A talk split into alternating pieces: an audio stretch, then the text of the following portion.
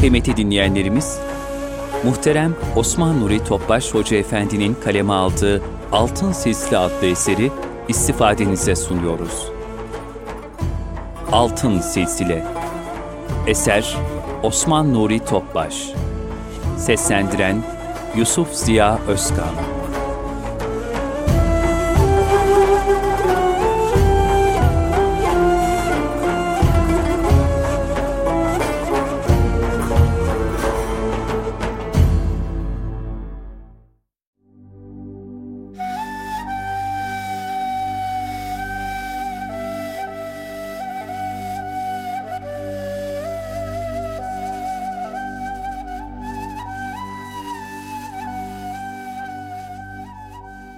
Altın Silsile Osman Nuri Topbaş 3. Selman-ı Farisi radıyallahu an Veladeti 654 Selman ismini ona Allah Resulü sallallahu aleyhi ve sellem vermiştir. Güzel ahlakı, kalbi ve ruhi derinliği sebebiyle Selman-ı Pak Selmanül Hayr, Selmanül Hakim ve Selmanül Muhammedi diye de isimlendirilmiştir. Kendisine nesebi sorulduğunda hakta fani olduğunu gösteren şu güzel cevabı vermiştir. Ben Selman bin İslam'ım. Yani İslam'ın oğlu Selman. Hakka ve hakikate ulaşma azmi. Selman radıyallahu an Cenabı Hakk'ı arama azim ve gayretinin nice ibretlerle dolu hikayesini talebesi İbn Abbas Hazretlerine şöyle anlatmıştır. Ben Isbaha'nın Cey isimli köyünde yaşardım. Babam köyümüzün dini lideriydi. Hayatta en çok sevdiği kişi bendim.'' Bu aşırı sevgisi sebebiyle beni yanından hiç ayırmaz, kız evladı gibi daima evde tutardı. Babamın dini olan mecusiliğe, ateşperestliğe kendimi o kadar kaptırmıştım ki, ateşe bakma işini bile üzerime almıştım. Onun bir an olsun sönmesine izin vermezdim. Bir gün babamın işi olduğu için çiftliğimize beni gönderdi.'' Yolda bir Hristiyan kilisesine rastladım. Merakla yaptıklarını seyrettim ve vallahi bu bizim dinimizden daha hayırlıdır deyip güneş batıncaya kadar oradan ayrılmadım. Çiftliğe ise hiç gitmedim. Onlara bu dinin aslı nerededir dedim. Şam'da olduğunu söylediler.'' Akşamleyin babam durumu öğrenince kaçmamdan korktuğu için ayağıma bir buka, kelepçe vurdu ve beni eve hapsetti. Kilisedeki Hristiyanlara yanınıza Şam'dan bir ticaret kafilesi geldiği zaman bana bildirin diye haber gönderdim. Nihayet Hristiyan tüccarlarla Şam'a gittim. İlim yönünden en üst seviyedeki din adamının kim olduğunu sorup öğrendim ve hemen yanına vardım. Ben bu dine girmek, senin yanında kalıp kilisede hizmet etmek ve seninle birlikte ibadet etmek istiyorum dedim. Ve kilisede kalmaya başladım. Şam piskoposu yani başpapazı kötü ve muhteris bir adamdı. Hristiyanlara sadaka vermelerini emreder Toplanan malları kendisi için biriktirir, yoksullara bir şey vermezdi. Böylece yedi küp dolusu altın ve gümüş biriktirmişti. Yaptıklarını gördükçe kinleniyordum. Nihayet bir gün öldü. Hristiyanlara bu kötü bir adamdı. Sadaka vermenizi emreder, getirdiklerinizi kendine saklar, yoksullara bir şey vermezdi dedim ve hazinesini gösterdim. O zaman vallahi biz onu asla gömmeyiz dediler. Ölüsünü astılar ve taşa tuttular. Onun yerine kiliseye başka bir din adamı getirdiler. cemaati içinde ondan daha faziletli, onun kadar dünyayı hiçe sayan, ahirete rağbet eden, gece gündüz ibadet eden bir kimse görmedim. Bu zat vefat edeceğinde ben ona, ey kıymetli din adamı, ben senin yanında bulundum. Senden önce hiç kimseyi seni sevdiğim kadar sevmedim. Görüyorsun ki sana Allah'ın emri gelmiş durumda. Bana ne yapmamı ve kime gitmemi tavsiye edersin dedim. Evladım, buralarda benim yolumda giden bir kişi bilmiyorum. Salih insanlar ölüp gittiler. Yaşayanlar da dinin asli hükümlerini değiştirip çoğunu da terk ettiler. Yalnız Musul'da bir zat vardır. O benim tuttuğum yol üzeredir. Sen onun yanına git dedi. Bu muhterem zat vefat edince Musul'daki dostunun yanına gittim.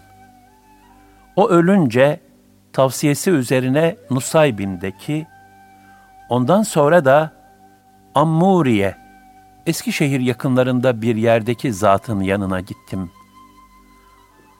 Ammuriye'de bir miktar davar sahibi de oldum.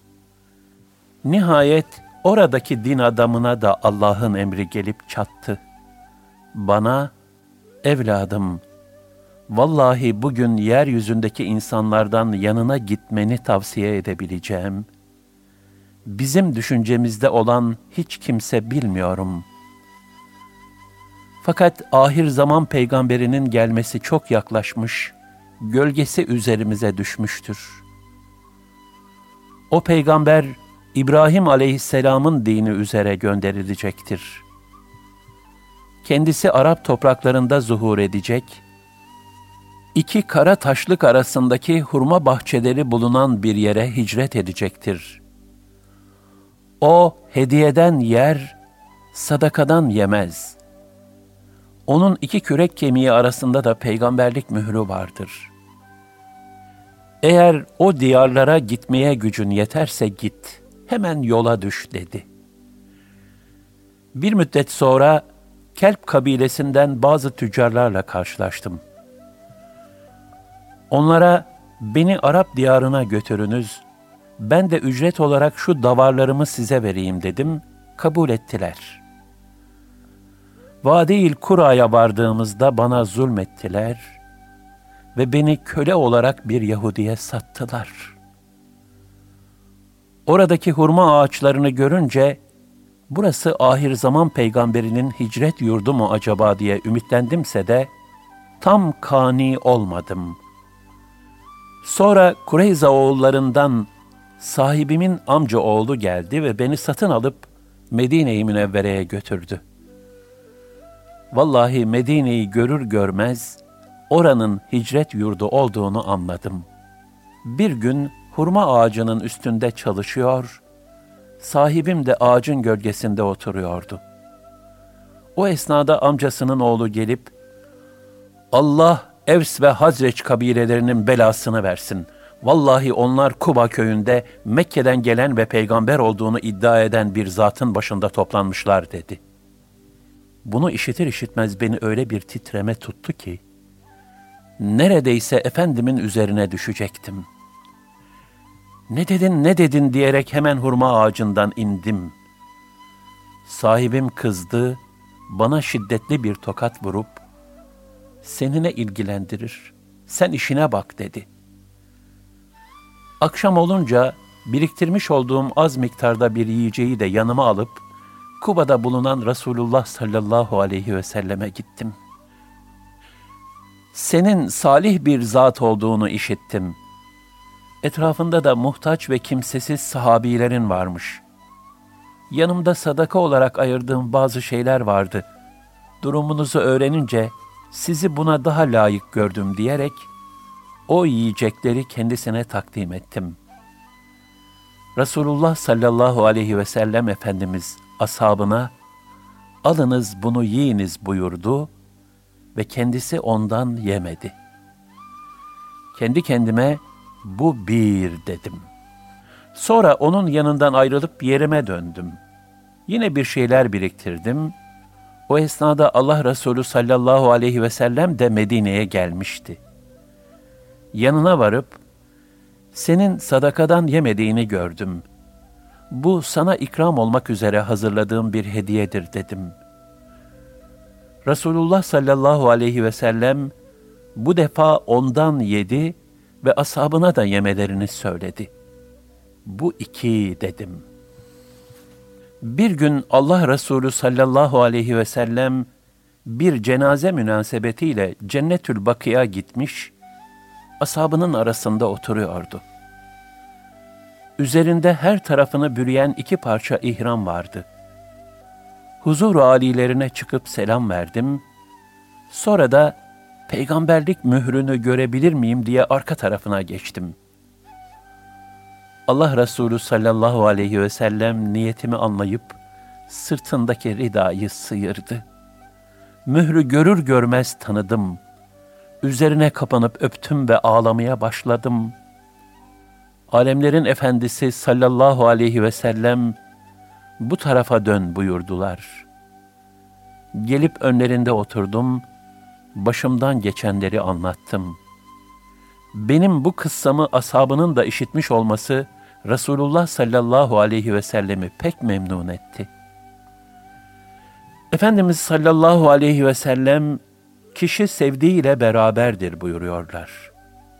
İşte Selman radıyallahu anh de nice çilelere katlanarak ömrü boyunca aradığı sevgilisine kavuşmuştu artık yegane arzusu, daima Allah'ın Habibinin yanında olmak ve O'nun emrinde hareket etmekti. Ondaki bu iştiyak ve sadakati gören Allah Resulü sallallahu aleyhi ve sellem, Selman, kölelikten kurtulmak için efendinle antlaşma yapsan olmaz mı? buyurdular.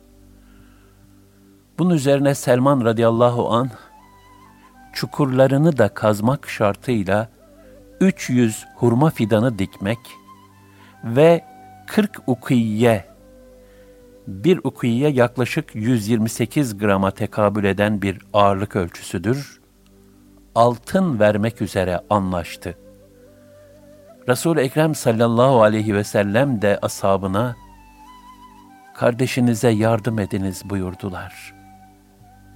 kimi on, kimi on beş, kimi yirmi, herkes imkanı nispetinde yardımda bulundu. Allah Resulü sallallahu aleyhi ve sellem, Ey Selman, fidanların çukurlarını kazıp bana haber ver de, onları kendi ellerimle dikeyim buyurdular. Selman radıyallahu an şöyle der, fidanlardan bir tane bile tutmayan olmadı. Her biri senesinde meyve verdi, ve meyvesi yendi. O günlerde Resulullah sallallahu aleyhi ve selleme madenlerden birinden tavuk yumurtası kadar altın getirilmişti. Onu mübarek diline sürdü ve al, Cenab-ı Hak bununla senin borcunu ödeyecektir buyurdular. Altını aldım. Alacaklıya ondan tartıp tartıp verdim. Vallahi o küçük altın külçesinden tam kırk ukiye tarttım. O öyle bereketliydi ki, sanki o altınla Uhud dağını tartmış olsaydım, muhakkak altın daha ağır gelirdi. Selman radıyallahu an artık Hendek ve sonrasındaki bütün seferlerde hep Peygamber sallallahu aleyhi ve sellem Efendimizin yanındaydı.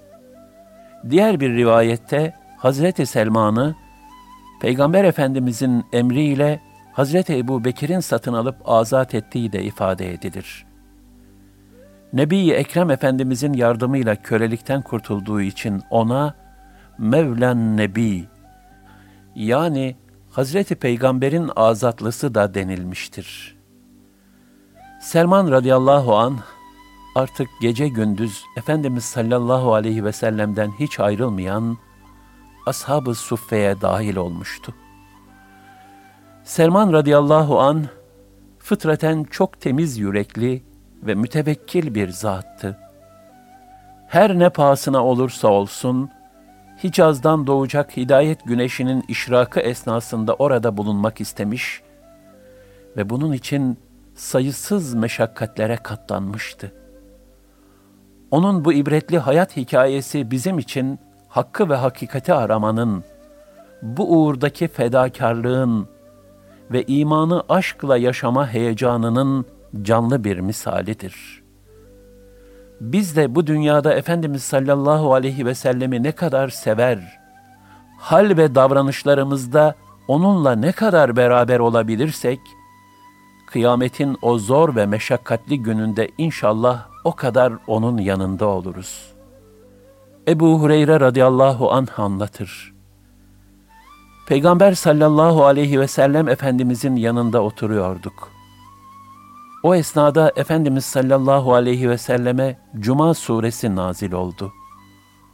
Allah Teala peygamberini müminlerden henüz kendilerine yetişmemiş bulunan diğer insanlara da göndermiştir. O azizdir, hakimdir. Ayet-i kerimesine gelince ben, bu ayeti kerimede bahsedilen diğer insanlar kimlerdir ey Allah'ın Resulü diye sordum. Sualimi üç defa tekrarlayıncaya kadar bana cevap vermediler. Aramızda Selman-ı Farisi de vardı.''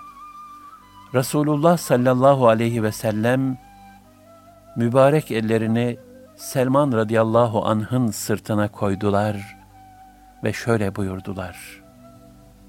Şayet iman Süreyya yıldızının yanında olsaydı, bunun milletinden bir kısım yiğitler yine de ona ulaşırlardı.''